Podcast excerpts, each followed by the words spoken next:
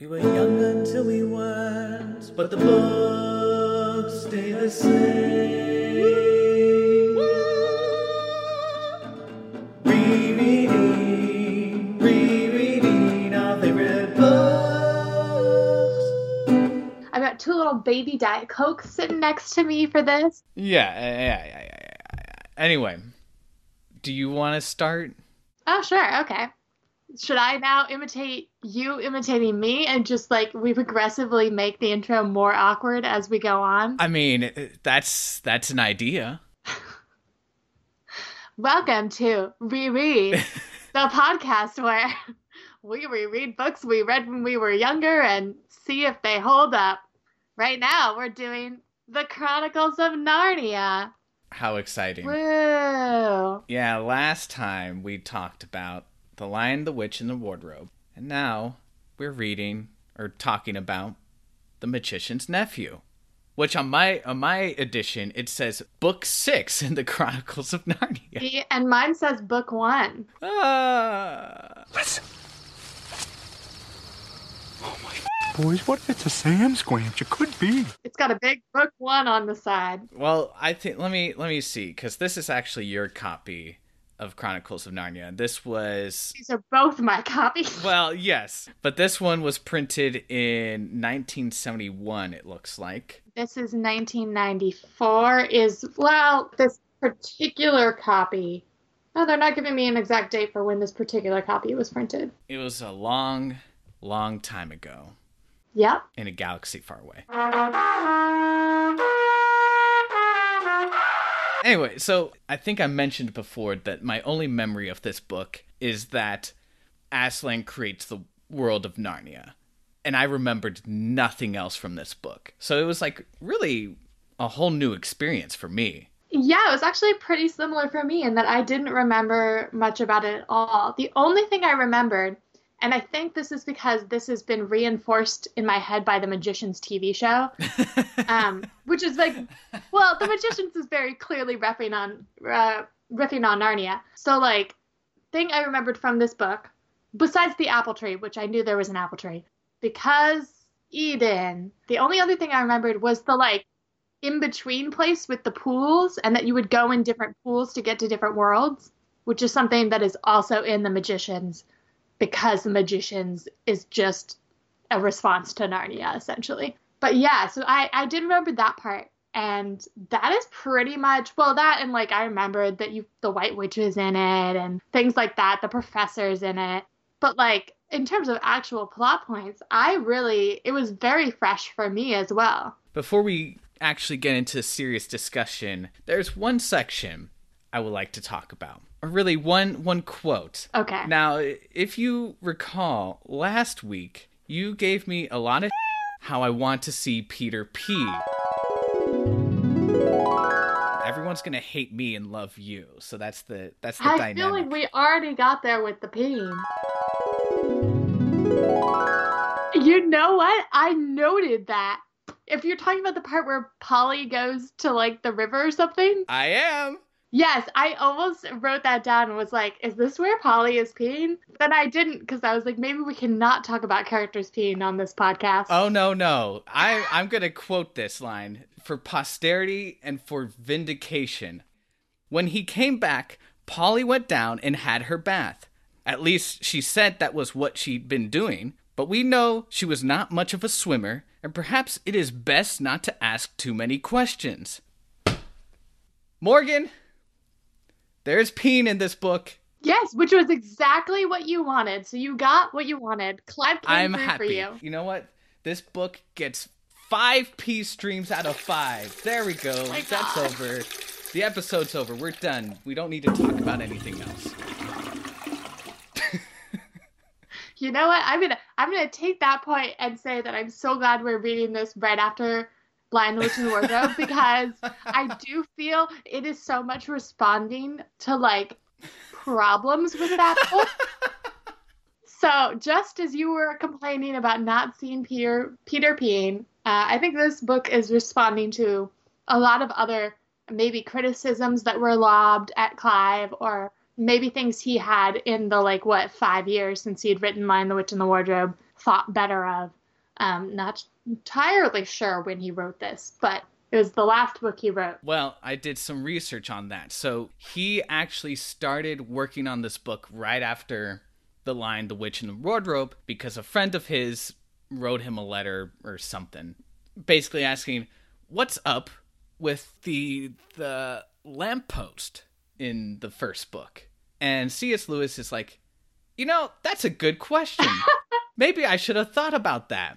And so he literally wrote this book just to answer that question, which is probably not the best foundation to write any book. And I was very wary because prequels that are created to answer hyper-specific plot holes, either they tend to not do well. I think we can just say prequels in general don't normally go over well. Sure. They, in general, because they're trying to answer like very specific questions and things like that, I think they have a tendency to fail. Right. It's a trap that basically they're just to sort of set up the movies or books or whatever that already exist to explain plot points in that never really needed explaining, like why the Death Star had this built-in flaw. We didn't need to see a whole movie to explain that one piece of information. We did not really need a book to explain why there's a light post in the middle of nowhere in Narnia. That said, you want to know what I found most surprising about this book? Did you like it? I loved it. Yes! Our podcast has succeeded. I should say that I loved the first half a lot.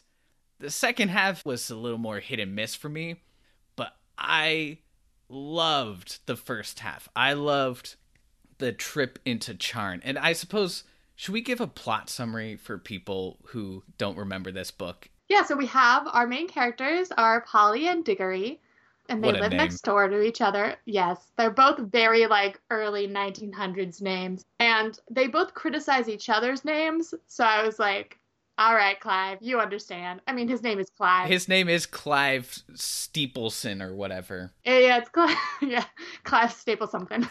And so they meet because Digory has just moved in with his aunt and uncle because his mother is not doing so well. And so the two kids, you know, do normal kid things. It's a pretty like rainy, damp summer apparently. So they spend a lot of times indoors and they discover, I was actually pretty confused like by this, but like their houses, I guess, are conjoined. And if you go up in the attic of one, you can like walk to other attics. I didn't really understand that either, but I'm guessing it's a British early thing. 20th century British thing. Yeah, I would be very curious to see pictures of how these houses were supposed to look. But I guess they hear that the house over from Digory's is empty. So they're like, maybe we can go through the attics and get into this empty house. But instead, they accidentally go into Digory's Uncle Andrew's study. And Uncle Andrew is known to be very eccentric and mad. And he's very excited to have them arrive. We'll talk about that. Yes, because he needs two children for an experiment he's doing. So he tricks Polly. It sounds so inherently creepy. I mean, it's very creepy. You're supposed to know it's creepy. So he has these sets of rings, yellow rings and green rings, and he tricks Polly into taking, I think, the yellow rings, right? Those are the ones that... Yeah, the yellow rings take them to the in-between place, and the green rings bring them back, so to speak. Although we learn a little bit more about how they function. A little more nuanced. So he tricks Polly into taking a yellow ring. She vanishes. And then he explains to Digory that he's a magician and he's been experimenting with traveling to other worlds. And these rings, the yellow rings, take you to another world. The green rings should take you home. And he's like, well, you'll just have to, since Polly doesn't have a green ring, you're going to have to take two green rings and bring one to her. Otherwise, she'll be lost forever. So Digory travels to go retrieve Polly, and he arrives at this in-between place. And at first, neither Digory nor Polly remember quite who they are, but their memories come back to them pretty quickly as they speak to each other. And they decide, instead of just going straight back, they're in this like wooded area with a whole bunch of pools, and they came out of one pool. And they're like, well, why don't we try and let's go to other worlds. Let's check out some of these other pools. And Polly, very smartly, is like, we should definitely mark our home pool to make sure we can find our way back. So they do that, and then they travel to one of the other pools and go through, and they arrive in the land of Charn. Is that how we're pronouncing it? Charn? Charn. I mean, how else would you pronounce it? I don't know, but I always worry about pronouncing fantasy names. And Charn is very dead. There's just no one around. The sun looks like it's dying a painful death. But they do some exploring, and they come into this hall with all of these, like, frozen figures. Not actually frozen, they're just statue-esque. And, like, at first these people look nice enough, but then as they continue on, the people start looking, like, more and more cruel and not nice. And then they realize there's this little platform with a bell and a hammer on it that basically tells them that now that they've read this, they have to ring the bell with a hammer. Otherwise, they will go mad from wondering what would have happened if they did. And Polly's like, we definitely shouldn't do this. This is a bad idea. And Digory's like, no, I can feel it. I'm already going mad. I'm as mad as hell, and I'm not going to take this anymore. I am, like, very concerned about the state of my mental health right now. We need to ring this. And she's like, you know what? Screw you. I'm going home. So she goes to, like, put on her ring to go back to the in-between place. And Digory stops her and rings the bell. And this brings back to life the very beautiful and cruel woman at the end of the line of statue people, who is revealed to be, is it Jadis or Jadis? See, fantasy names. I would say Jadis. Jadis. Okay. Jadis. That makes sense because it rhymes with Judas. Not that she plays the Judas role in anything, but I just think that probably that's intentional. Yeah. She's very multifaceted in the biblical figures that she seems to be playing in this book. That's very true. So anyhow, she wakes up and she's like, awesome, I'm awake. And also I'm an empress and I'm the best and I'm awesome. And I'm the one who made the city all dead like this because my sister was waging war against me and I couldn't have that. So I said a super evil word and stopped everything. And Polly really doesn't like her, but Digory's into her. He's like, she's amazing. I mean, wow. Yeah, she's a babe. Yeah. So she gets them to take her back to in-between place. And she, like, grabs onto, I think, Polly's hair while they're traveling. And it turns out you don't need a ring yourself as long as you're holding someone who has a ring in order to travel. My cover of my book actually has the most amazing illustration of this moment of the queen holding onto Polly's hair. I feel like we should include the covers of both of our books somewhere, just for the comparison's sake. Yeah. Like the 70s Chronicles of Narnia versus the 90s Chronicles of Narnia. Yeah, and I imagine that neither of them are that good. I love my covers, so speak for yourself. I mean, they're both my covers. Look, they're not goosebump covers where there's texture to it, and I like that. Well, my cover is Digory and the Apple Tree, which I think is very appropriate. Is that the one where he's wearing, like, a pilgrim's outfit? Yes, it is the pilgrim's outfit because it's the early 1900s, and that means pilgrims. Makes sense to me. Although, like, the book does specifically call out the, like, starched collars or whatever they had to wear back then. Yeah. So maybe that's what they were trying to show, is that starched collar.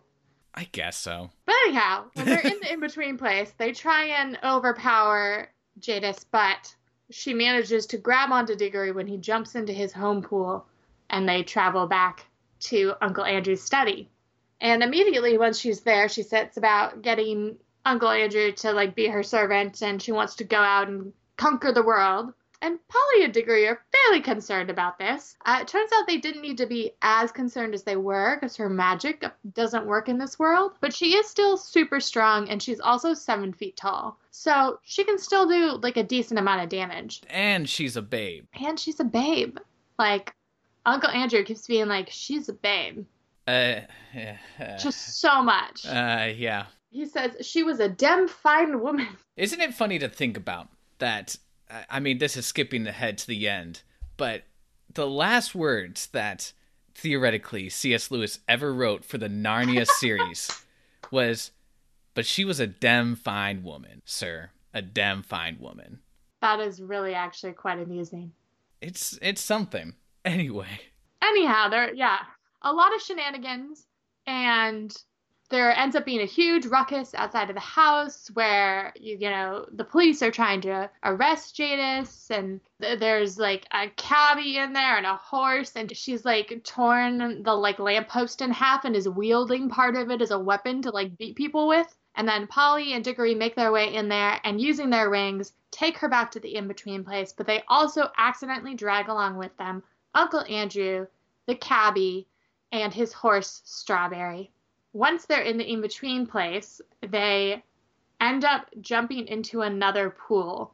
And also bringing all of these people, they're trying to bring Jadis back to Charn, but they get the wrong pool.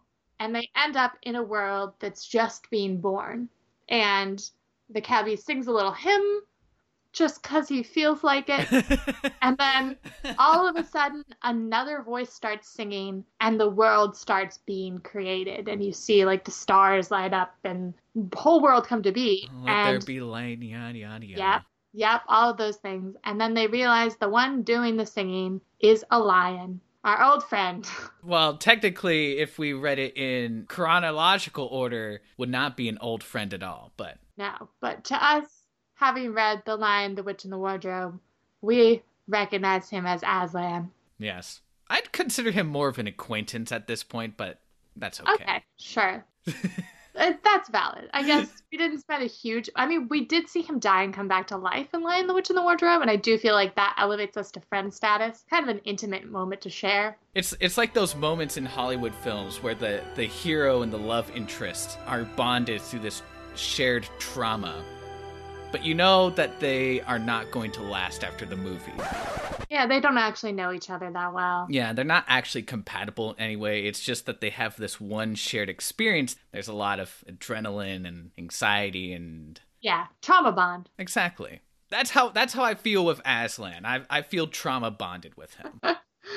Well... No one else does in this book.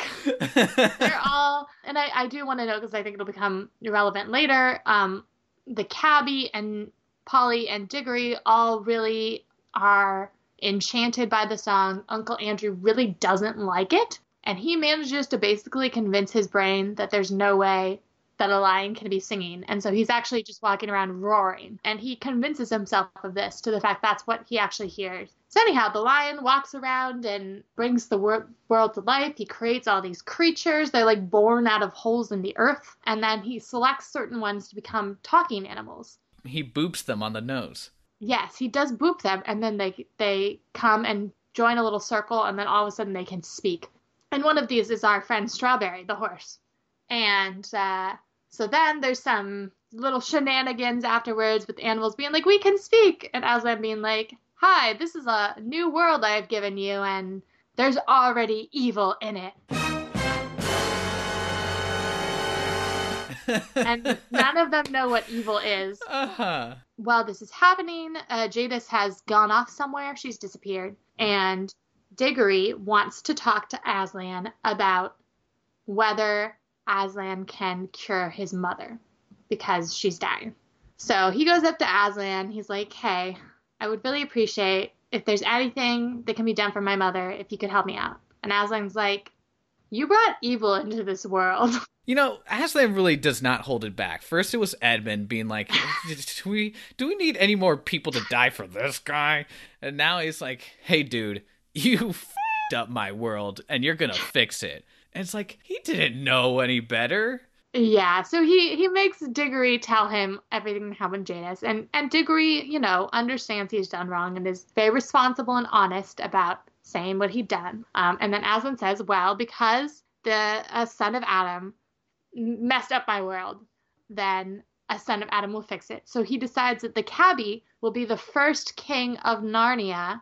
And then the cabbie's like, that sounds lovely because I love the countryside and I really hate the city. And like, this is the ultimate countryside because there is no city. But also, my wife is back in London. So like, I can't, bruh. And then Aslan's like, Hakuna Matata. I got you.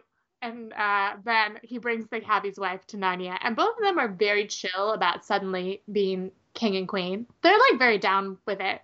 And then he says, okay, Digory, now you are going to go to this area north of Narnia where there's this garden. And in the middle of the garden, there's this apple tree. And an apple from that tree, like if we plant it here, it will help protect Narnia from this evil woman you've brought into our world. So go do that. And Polly volunteers to go with him. And Strawberry the horse is made into a flying horse called Fledge, so he can transport them there. I just want it on the record right now. I am against renaming Strawberry. That's all. Yeah, we can get more into the naming politics. I would have been down if Strawberry had been named himself. But, like, Aslan renames him. And also, like, Fledge is such a lame name. I was just glad it wasn't, like, Pegasus. Because... No. It's Sam Squam Trekkie, and there's one right outside my f***ing door right now. He's trying to get into my shit. I was happy it wasn't a reference. I was very, very happy C.S. Lewis held himself back. He was like, I'm not going to make a reference here. So, good on him. Yeah, unlike certain Polish fantasy writers that we know. I'm still so mad. But anyhow, so the three of them set off. They have a little journey. They end up stopping somewhere overnight. It's pretty cute. And then they eventually get to this garden. And it's immediately apparent to them that only Digory can go in. They just kind of instinctively know this. So Digory goes in. And as soon as he sees the apples, he's like very tempted to take another for his mother. But he's like, no, I'm not going to. It wouldn't be a good idea. And then as he's leaving, he sees Jadis there. And she's already has chowed down on one of these apples, which, by the way, a poem at the gate had said was not a good idea. Like, you're not supposed to go in over the walls to get into the garden. You're not supposed to take an apple for yourself. You could only take it for, like, something else. So she's already eaten one of these apples. She came in over the walls. So we already know she's, you know, if we didn't already know she was a bad guy, we'd know now. Theoretically, she never saw the poem either, given that she jumped over the wall. But yeah, so she tries to talk Digory into taking an apple for his mom. And she's like, Aslan doesn't know what he's talking about. He's a bad dude, etc., etc. He's selfish, blah, blah, blah. She almost convinces him. But then she says that he could just go back and, like, no one would know. And he could just, you know, leave them all here, including the little girl, aka Polly. And that kind of snaps Digory out of it. He's like, I'm not listening to you. I would never leave Polly. I'm going to be a good person. So he just takes his one apple for Aslan and runs off with Polly and Fledge back to Aslan. And everyone's like, yay! They plant the apple. They have a little mini coronation for the new king and queen. The apple has already grown into a tree. And Aslan is like, good job. Now you can take an apple from this tree and you can feed it to your mom and she'll be healthy again. Digory's like, oh, thank you so much. Can we go now?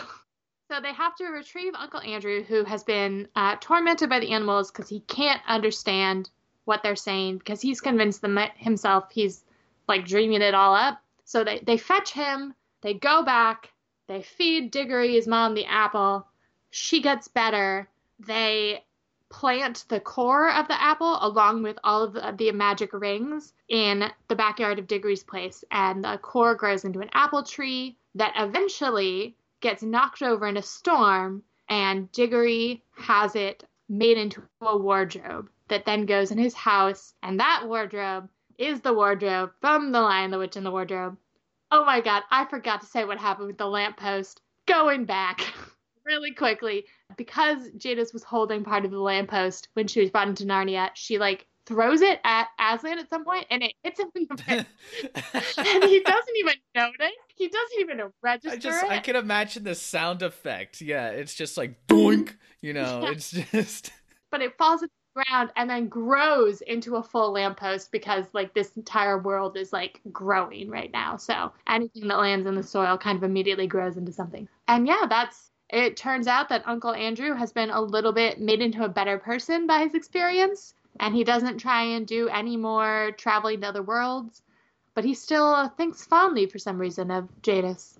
And that's why the last line of the book is, a dem fine woman. A dem fine woman. All right. And summary. I guess overall, my opinion of this book is that, like, as I said in the last couple episodes or whatever, The Lion, the Witch, and the Wardrobe felt super, super sloppy in terms of its references, theology, values, all of the above.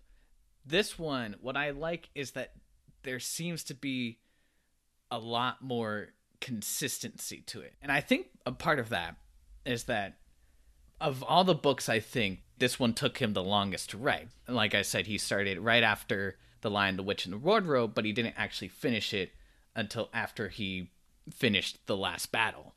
And so I think there's a lot more time that he spent with it, and you can feel it. It doesn't feel like a first draft. It feels like there are some ideas that he's really aiming for that are more consistently explored in this book. You know, ideas of temptation and original sin. I dug it. I mean, it's great because it starts out, C.S. Lewis gets his anti-school agenda out very early on, where he talks about how schools were usually nastier back then than now. And you'll see that's a motif that he repeats, not the school bit, but the motif that things were different back then, and usually things were better back then. And that's something that continues throughout the book and is very, very consistent. And we get a lot of contrast between the sort of modern city world versus the countryside, a world that's dying versus a world that's just being born. And it's a lot more complex, and there's a lot more going on. And so it's a lot more interesting to read than the first book was. And there's a lot more, like, new and different ideas happening. As far as I'm aware, and I could be wrong, this is the first instance of there being, like, a in-between place for worlds, which is something that, as I've already mentioned, comes up in a lot of other fantasy stories after this. I can't say for sure if this is the origin place for that idea, but it's certainly the earliest instance of it I've read. And there's I was just really impressed by the fact that we had commented so much on the references without actually using them. And in the beginning of this book, I was a little bit worried because there's almost instantly a reference to Sherlock Holmes and whoever the Bastables are. And then when Digory is talking with Uncle Andrew not only mentions that his godmother who taught him about magicianship was named Mrs. Lefay, which is a pretty obvious reference to Morgan Lefay from Arthurian Legends. Your namesake, yeah. And he also says, like, does she speak English? When she wants to. Huh.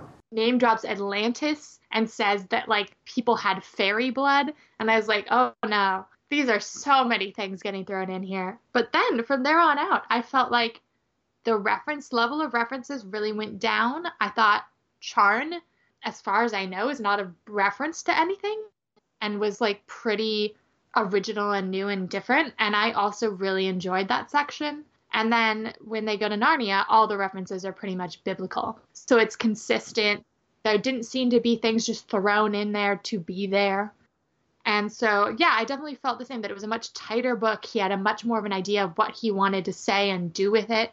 And he very also clearly responds to some of the problems with Lion, the Witch, and the Wardrobe. I thought there was a very interesting response to sexism in this book. Yes, and I do want to get to that, but I do want to sort of explore this idea of the references. I do think in Norse mythology, there is an idea of, like, an in-between realm that connects all the other realms. You're right. Oh, you're right. And when you're right, you're right. And you're always right. But it's not like he explicitly calls that out and just name drops that bit of mythology into this book. And then Charn reminded me a little bit of the Jewish concept of Sheol, which is it's like a place that's just kind of a barren wasteland, but it's not like hell necessarily. It's just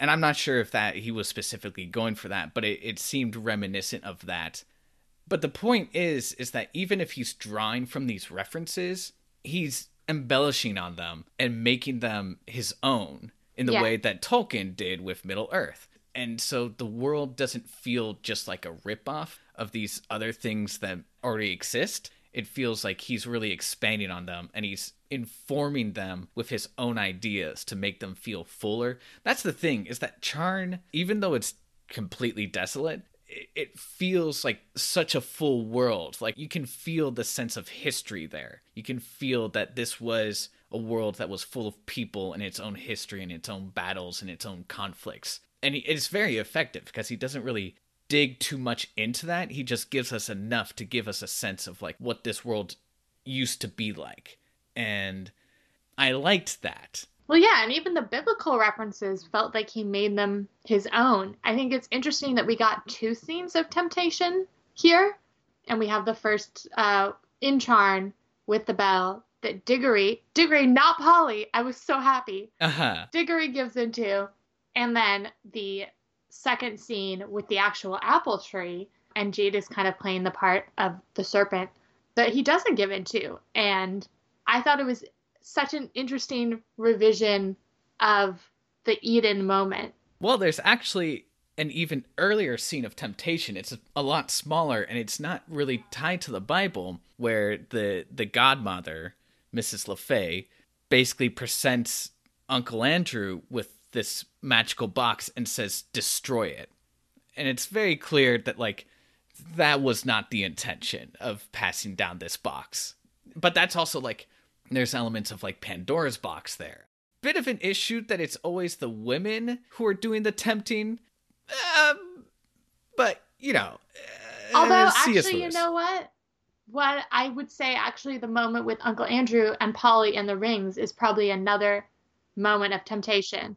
That's where true. He's inviting Polly to take one of the rings. So that is a moment of flipped genders. But I think the two biggest scenes are the two with Digory, which are both with Jadis.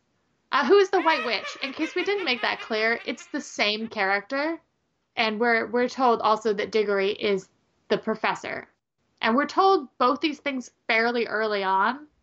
So, like, we're all very clear on what's happening, and if you've read Lion, the Witch and the Wardrobe. Yeah, there's no mistake who these people are supposed to be, which I appreciate. I appreciate there's no dumb twist. Yeah, and same with Digory. You find out on page 39 of my edition that he's going to grow up and be the professor. This is kind of unrelated to anything else, but the there are two moments with Polly where she's tempted. And it's the most condescending way possible, because with that one moment with Uncle Andrew, the way that the uncle successfully tempts, it feels really gross to put it this way. The way he tricks her, I'll say it that way. Okay. The way he tricks her is by saying, "You're such a pretty girl," you know? and she's like, "Oh, well, I guess he's a sensible guy if he recognizes that I'm a pretty girl." And that's when she goes and takes the ring. And then in Charn, there's the scene where they're walking into that hall with all the statues. And the narrative goes out of its way to say that the thing Polly's interested in is the clothing on the statues. Yes. When I said this responded to the Lion, the Witch, and the Wardrobe's sexism, I stand by that point. That doesn't mean there's no sexism in this book. So you see on multiple occasions, first Uncle Andrew talking very derogatorily. Is that how you say that word? I don't know. Sure. About women. And then when Digory gets mad at Polly, he'll start talking in very much the same manner. And this is shown very overtly to be a bad thing. There are multiple times where Digory says something like, "Oh, that's so much like a girl to act like that." And we're shown that this is bad. Most of the time when Digory says that, he's in the wrong and Polly's in the right. And so there is this idea that, like, sexism is aligned with the bad characters or a character acting badly. So I think that very much responds to The Lion, the Witch, and the Wardrobe. I definitely saw C.S. Lewis trying to be like, women, they good. He's trying really hard. Polly is after the moment when she is tricked into taking the rings, she pretty much is in the right for the rest of the book. She's the one who's very practical and is like, let's make sure we can actually get home before we try other worlds. Let's make sure we mark our pool before we go off to other worlds. She instinctively doesn't like Jadis. She knows she's a bad person. And over again, you see her being correct about things. So I think that is very much a response and kind of a revision of Lion, the Witch, and the Wardrobe and how that handles female characters. It's also interesting, given that he wrote this book after The Last Battle, which we've said before has the infamous line about how Susan can no longer go into Narnia because she's obsessed with makeup. And men. Yeah, and I wonder if, I don't know, if he got flack about that, so he kind of adjusted things a little bit.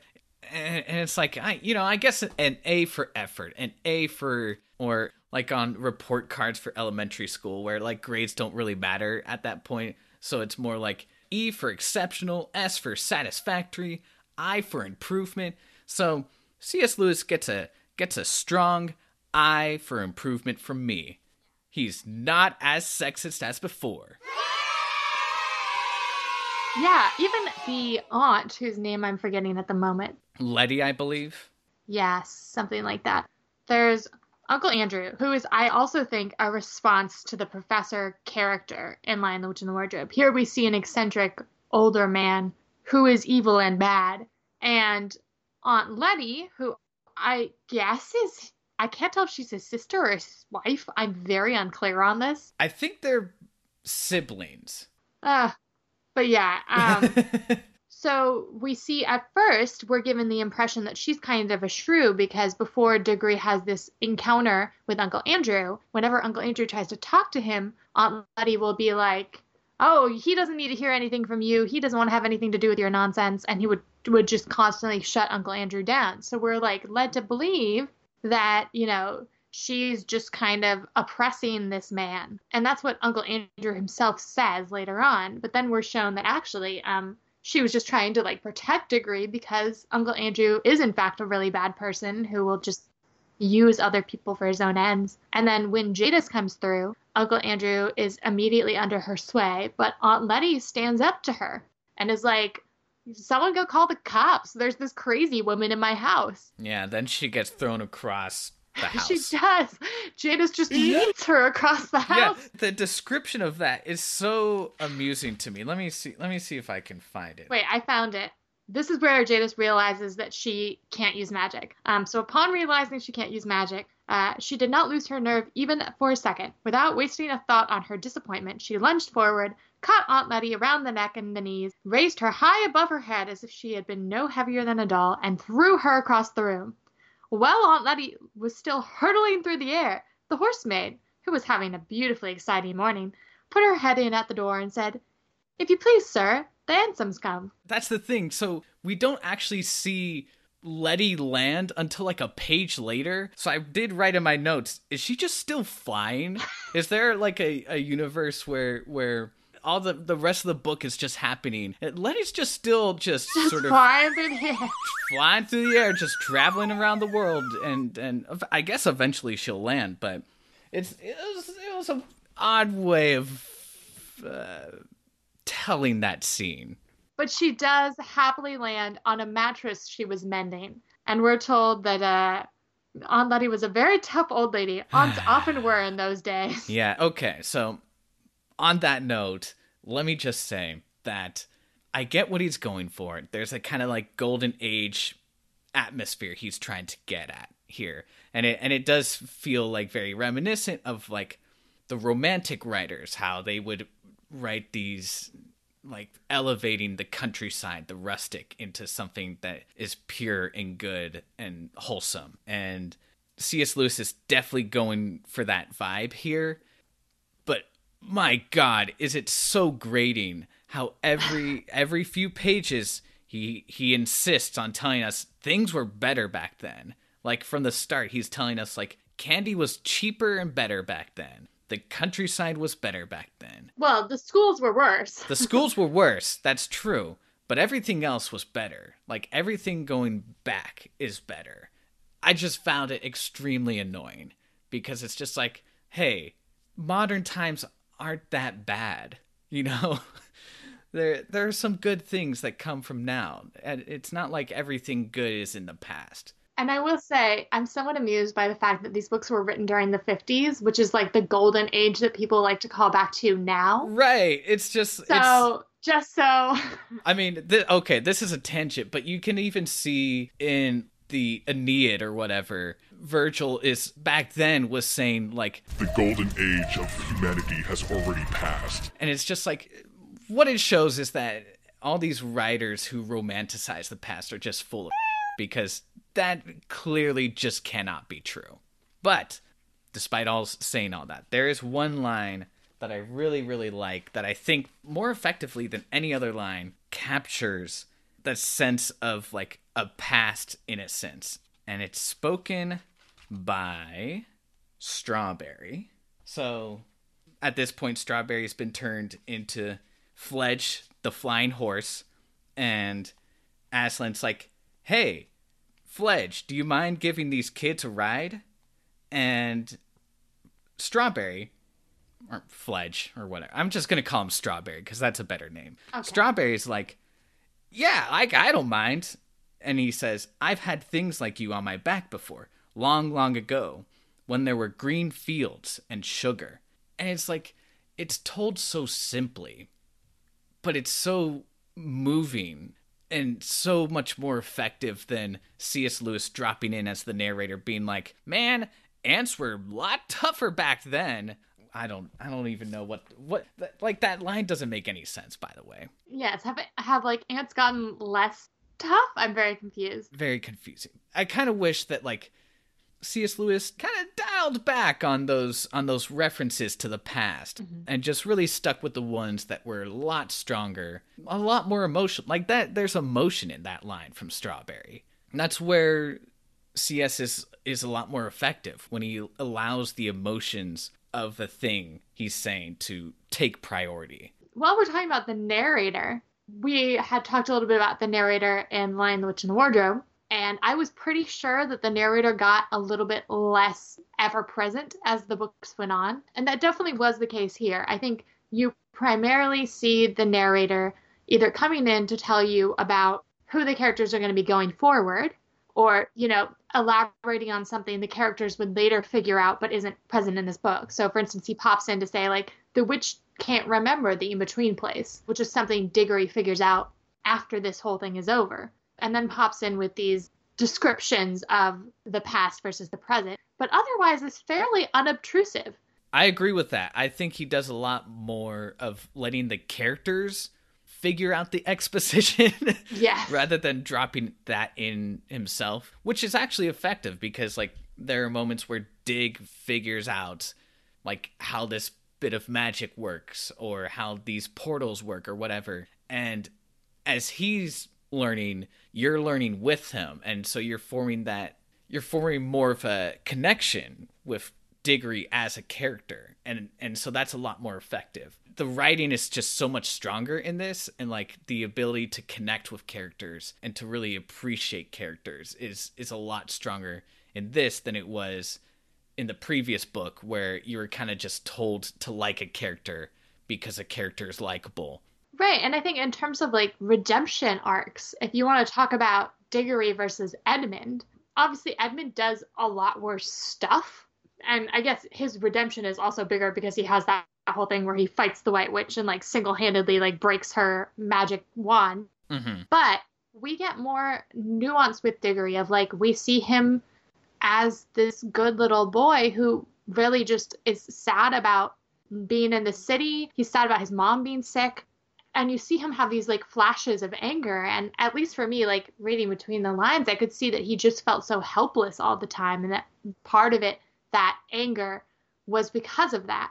And so when you see him in the second temptation scene resist Jadis and not take the apple and, like, realize how much he's giving up, he thinks, I think you feel so much more connected to him, and you have a much better understanding of, like, his emotional state and how his life is affecting his choices in these other worlds. And you have less of the emotional connection to Polly, but I also think you get to like her more as like a normal little girl instead of, I think Lucy is presented very much as this perfect little girl in Lion, the Witch, and the Wardrobe. And Polly's not perfect. She likes clothing. She likes clothing. She likes pretty sparkly rings. And, you know, like she and Digory get into numerous little squabbles. And that's shown to be like normal. And like you see them making up from those afterwards. And you get much more connected to these two as friends, and I was like very invested in the fact that they stay friends. When at the end of the book we hear that she visits his house every summer, I was like, that's so cute. I agree whole freaking heartedly.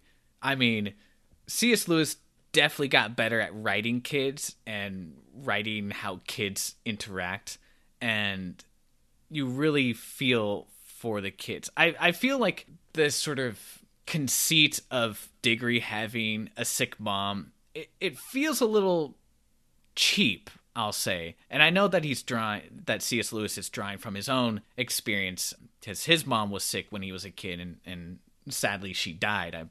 But it's kind of just dropped in there. It's like, oh, Digory has a sick mom, and we don't actually really get to see the mom ever. Not even in like flashbacks or thinking about like what it used to be. So in some ways, maybe this makes me sound heartless, but that whole tragic backstory kind of falls flat for me because we don't actually see much of that relationship. We're just told his mom is sick and he's sad, and it's not as effective for me. But it's still more than understandable of like, yeah, that's a great motivation for this character. It explains why he wants to sort of pursue this. And when he gets in the most obvious bit of foreshadowing, so much so that the narrator specifically calls it out before it's dropped, when he finds out that there are other worlds and that other worlds might have means of curing his mom.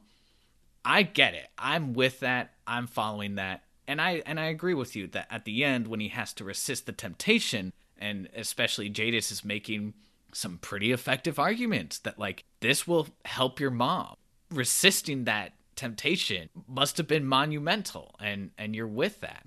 Personally, okay, this will definitely make me sound heartless. I would have preferred if there were some actual consequences to resisting the temptation. Basically, the mom should have died. In fact, the mom should have died while the kid was away in Narnia. You have that look in your eyes from the forest. And you called me a monster. You are a monster.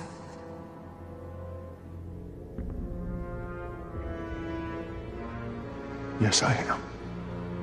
To really just, oh my God, just twist that knife in. That's too far. I mean, I was actually thinking about this, and I was like, I think it would have been more effective if he didn't bring up Apple back and she just happened to miraculously get better on her own. And it was like he never needed to do that.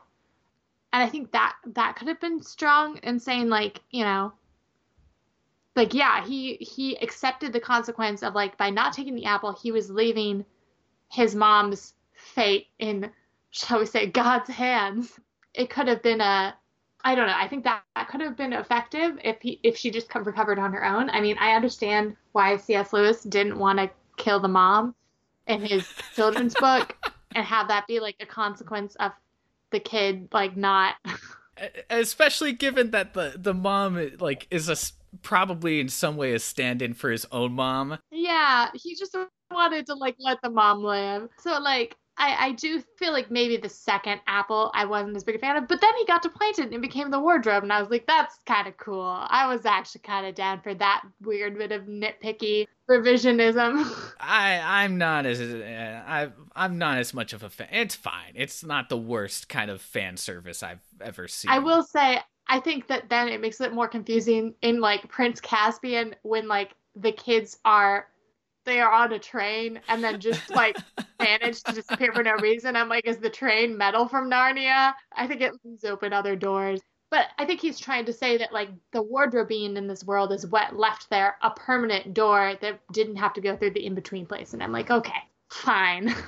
Yeah, I will say, you know how I like emotional torture, so I did just want the mom to die. To really just dig it in, to dig that he could have saved his mom, but he resisted temptation for Aslan's sake and just developed a little kernel of bitterness against Aslan and Narnia, and that would grow into my fan fiction that I will write after this about how the professor goes back to Narnia to enact revenge against Aslan. Oh. Anyway. But good. I do want to comment on something you said about leaving the fate of things in God's hands. And something I want to explore with you, because I'm very curious, what the heck is the theology of this book?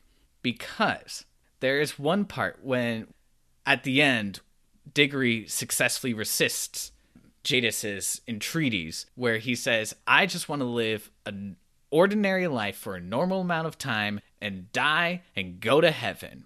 And heaven's capitalized, so you know we're talking about the OG Christian heaven here. So I guess my question is Aslan God? I feel like this is going to be another time where I'm like, I know the answer from another book. I'm pretty sure, per a fact, they have a discussion at the end of Voyage of Dawn Treader where Lucy's like, I don't want to like be banned from coming back to Narnia because then I'll never see you again. He's like, but you will. You'll see me with a different name and face, but I'm in your world too.